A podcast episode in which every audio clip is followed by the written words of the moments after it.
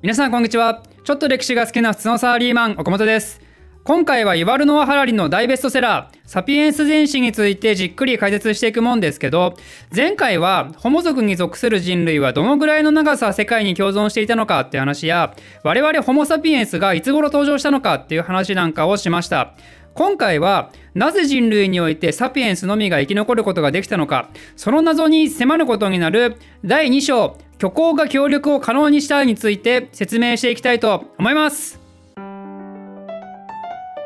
サピエンスが世界に登場したのは、前回も説明した通りだいたい今から15万年ほど前になるんですけど、このサピエンスっていう種の誕生をきっかけに他の人類種は全て消えていくことになります。じゃあサピエンスっていうのは他の人類に比べると明らかに何かが優れていたのかというと、実はそんなことなくて、最初はむしろ他の人類との争いに負けることがよくあったんですね。証拠が残っているところで言うと、10万年前にはサピエンスがアフリカから外に出て早速ネアンデルタール人と衝突してるんですけど、でも彼らに敗北して引き上げてるんですね。ネアンデルタール人って体格も大きけりゃ脳も大きくて、普通に脅威なわけですよ、サピエンスからしたら。でもそれに対抗する術も特になく、サピエンスは敗北してしまったわけですね。そんな状況が大きく変わってきたのは約7万年ほど前、サピエンス登場から現代に至るまでのちょうど中間点らへんあたりで、サピエンスに歴史的一大変化が起こります。それまでおそらく知能的にもそこまで大したことなかったサピエンスが、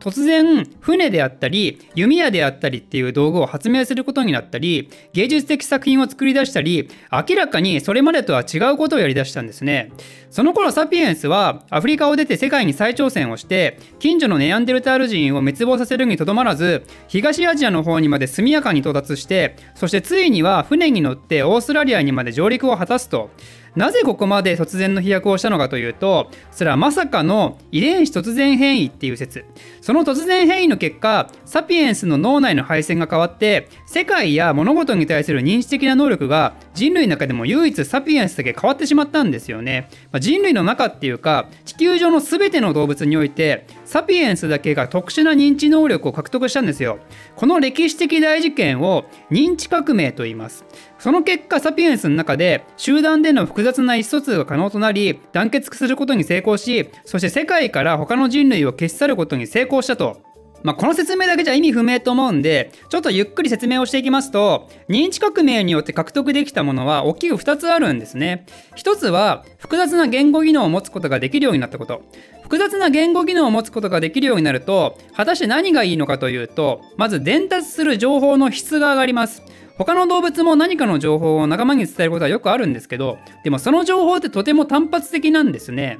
例えば近くに天敵がいるぞっていうようなアラートを出せる動物はよくいると思いますけど、東の方向に水の岩があるけど、その途中に天敵がいるから南から迂回して安全なルートで行こうなんて複雑な内容は伝えられないんですよ。だけどサピエンスにはそれができるようになったと。大きな武器ですね、これ。他の人類と戦争するにあたって味方との意思疎通のレベルが文字通り上がると。でも複雑な言語技能があるメリットってそれだけじゃないんですね。逆に複雑な言語技能がない社会、例えばチンパンジーの社会を考えてみると、彼らも集団を形成してそれを束ねるボスがいるわけですよね。ボスがボスとして君臨するためには、グループ内で自分への支持者がどれだけいるかがキーとなるんですけど、支持者を増やしていくためにはこれは基本的にボディコンタクトが必要なんですよ。例えばネッシーに毛づくろいをするとかハグをするとか、そういうことを繰り返すことによってボスとその手下の親密さが増していくと。となると必然的にそのチンパンジーの集団って集団数に制限出てくるの分かりますよね。だって100も200もいたら、さすがのボスザルも毎日全員にハグしてらんないですからね。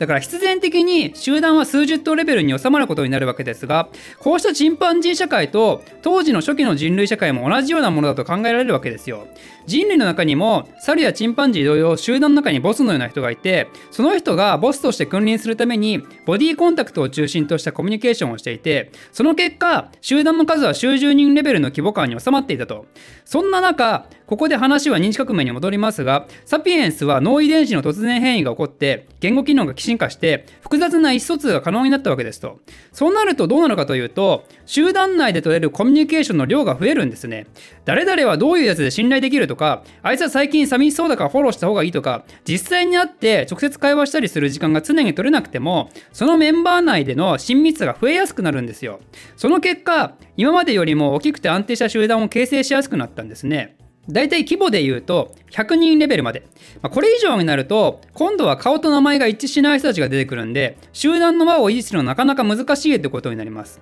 ここまでが認知革命の結果獲得した言語技能の強化によるメリットですけど、実は認知革命の真の効果って実はまだまだこのレベルではないんですよ。サピエンスってのは今後100人程度しかまとまらないのかっていうと、そんなことないですよね。村ができて、都市ができて、そして国ができると。例えば日本っていう国は人口1億人ほどいますけど、大きな混乱をせずにまとまれてますよね。100人規模の集団による一生終わらない内乱状態ではないですよね。これこそがその認知革命によって獲得した最大のサピエンスの武器、今回の章のタイトルにもある虚構を信じることができる力となります。虚構とは何か、辞書で調べるとこのように出てきます。実際にはない作り上げたこと。実は今の世界っていうのは虚構に満ち溢れてるんですよ。例えばサピエンス全史では自動車メーカーのプジョーの例を出してますけど、プジョーっていう会社は当然我々はこの世界上存在していると認知しているのであると。でも仮に今プジョーの持つ全てのオフィスや世の中に存在しているプジョーの車とか、プジョーで働く従業員全てがある日この世から突然消えてしまったとしても、でもプジョーっていう会社は残るのであると。我々がプジョーは存在すると認知し続ける限り、もちろんなんでそんなことが起こりうるかっていうと、今の私たちはそれはプジョーが法人として法的に認められているからってのはすぐわかりますが、でもそうなるとプジョーっていう存在を作るのは法人として認める紙切れ1枚とそこに至るまでの複雑な手続きってことになりますね。物理上何も生み出してないにもかかわらず、そうした一連の作業によってサピエンスは本当にそれがそこにあると信じてやまない状態になるわけですよ。これこそ虚構を信じる力ってことですが、これってよくよく考えると不思議ですよね。他の動物がそれをするかっていうと絶対にしないですからね。で、その虚構の例はもちろんプジョーだけでなく、あらゆる社会的制度、例えば法律やら憲法やら、あとは宗教やイデオロギーもそう、経済活動だって実はそうですね。お金なんて物理的な価値は本来はないわけですから、こうしたあらゆる虚構を本気で信じることができるようになった結果、サピエンスは以降ずっと二重の現実の中で暮らしていくことになるんですね。一つが川や木やライオンといった実際に見て触れるような客観的現実で、もう一つが神や国民や法人といった想像上の現実であると。で、ここで神っていう言葉が出てきましたけど、これを本気で信じることができたサピエンスはどうなるか。先ほどの言語技能の強化でまとまることができるのは100人程度と言いましたけど、それをむちゃくちゃ大きく上回る人たちが同じ神を信じることで突然一気に協力できるようになるんですね。これができたのが人類の中でもサピエンスのみでしたってことになって、でこれがサピエンスが他の人類を地球上から追いやり唯一生存した理由となるわけですね。ネアンデルタール人は体格としてはサピエンスよりも優れて当初は優勢でいたけども、認知革命を経たサピエンスからしたらもはや敵ではなくなるわけですと。で、最後にこの虚構を信じる力のもう一つの強みを紹介しておくと、この虚構の現実、客観的現実と違って一瞬で世界の洗い替えが可能なんですね。わかりやすいところだとフランス革命、昨日まで絶対王政というのが当たり前の世界だったのにもかかわらず、啓蒙思想っていう新たな虚構が広がりを見せ出して、それが市民に浸透してしまうと、今までの絶対王政っていう虚構をパッと捨てることができるわけじゃないですか。その結果起きたのがフランス革命っていう客観的現実にも発生した行動パターンなんですね。なんで先ほど言った客観的現実と想像上の現実って決して2つ独立し合ってるわけじゃなくて、お互いに影響を及ぼし合うもんなんですよ。言わずもがなですけど。そしてそのような行動の結果、また新たな虚構の現実が生まれ、社会に影響を及ぼしていくっていうね。このような一連のサイクルはいわゆる文化っていうものを作っていくことになって、そしてその文化もまた新たな虚構のアップデートとそれに伴う行動によって変化と発展を重ねていくことになりますが、こうした止めようのない文化の変化のことをユヴァル・ノア・ハラリはこのように呼んでいます。歴史とかっこいいな。おい、認知革命をもって人類の歴史が生物学から独立したのである。